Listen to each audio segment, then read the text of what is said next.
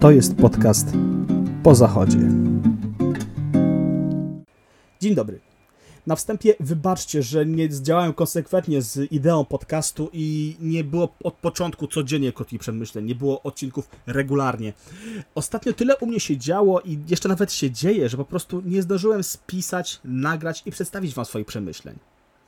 Tym bardziej, że sądzę, że w życiu człowieka codziennie powinna być taka chwila, kiedy jest koniec dnia, tak lepiej mniej więcej w okolicy zachodu słońca, albo właśnie po zachodzie, siadasz, wyciągasz zeszyt lub komputer i zaczynasz zapisywać swoje wnioski z dnia.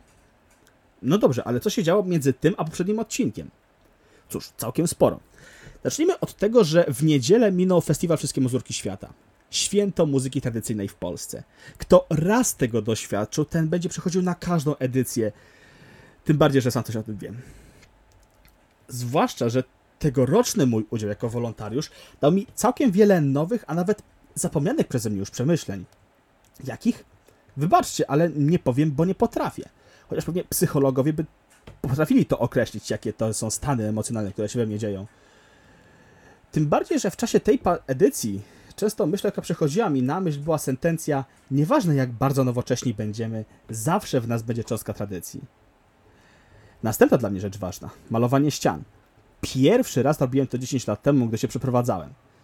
No ale teraz jest jakoś inaczej. Co nie znaczy, że źle, wręcz przeciwnie. Taka praca jest satysfakcjonująca, chociaż niekoniecznie przyjemna. Moje plecy coś o tym wiedzą. Aczkolwiek będę mieć naprawdę bardzo ładny kolor ścian.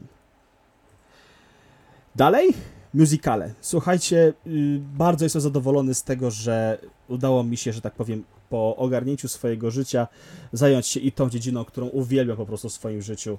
Y, jeszcze raz tutaj naprawdę chcę zaznaczyć, że musicale to jest rzecz dla mnie istotna. Cieszę się, że mogę trafić do miejsca, które może mnie równie rozwinie, albo nawet bardziej niż y, miejsca, w których wcześniej próbowałem z tą sztuką działać. No i ostatnia rzecz.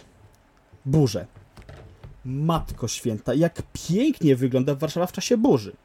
No, przyznaję, że widok ich skutków jest, są przerażający, ale jak wczoraj widziałem na początku te ma mamatusy, tak zwane krowie wymiona na niebie, czy też y, żółte niebo, to byłem naprawdę pod wielkim wrażeniem.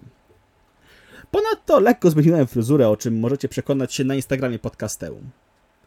No dobrze, w związku z powyższym pora zadać sobie i wam pytania. Czy macie takie momenty, miejsca, sytuacje, do których wracacie? Jakie niebezpieczne sytuacje Was fascynują? Swoje odpowiedzi, jeżeli chcecie, możecie wysyłać na Facebooka Podcasteum lub na Instagrama. Zacznijcie od dopisku Odpowiedź po zachodzie z dzisiejszą datą. Zatem do poniedziałku. Zaraz będzie ciemno.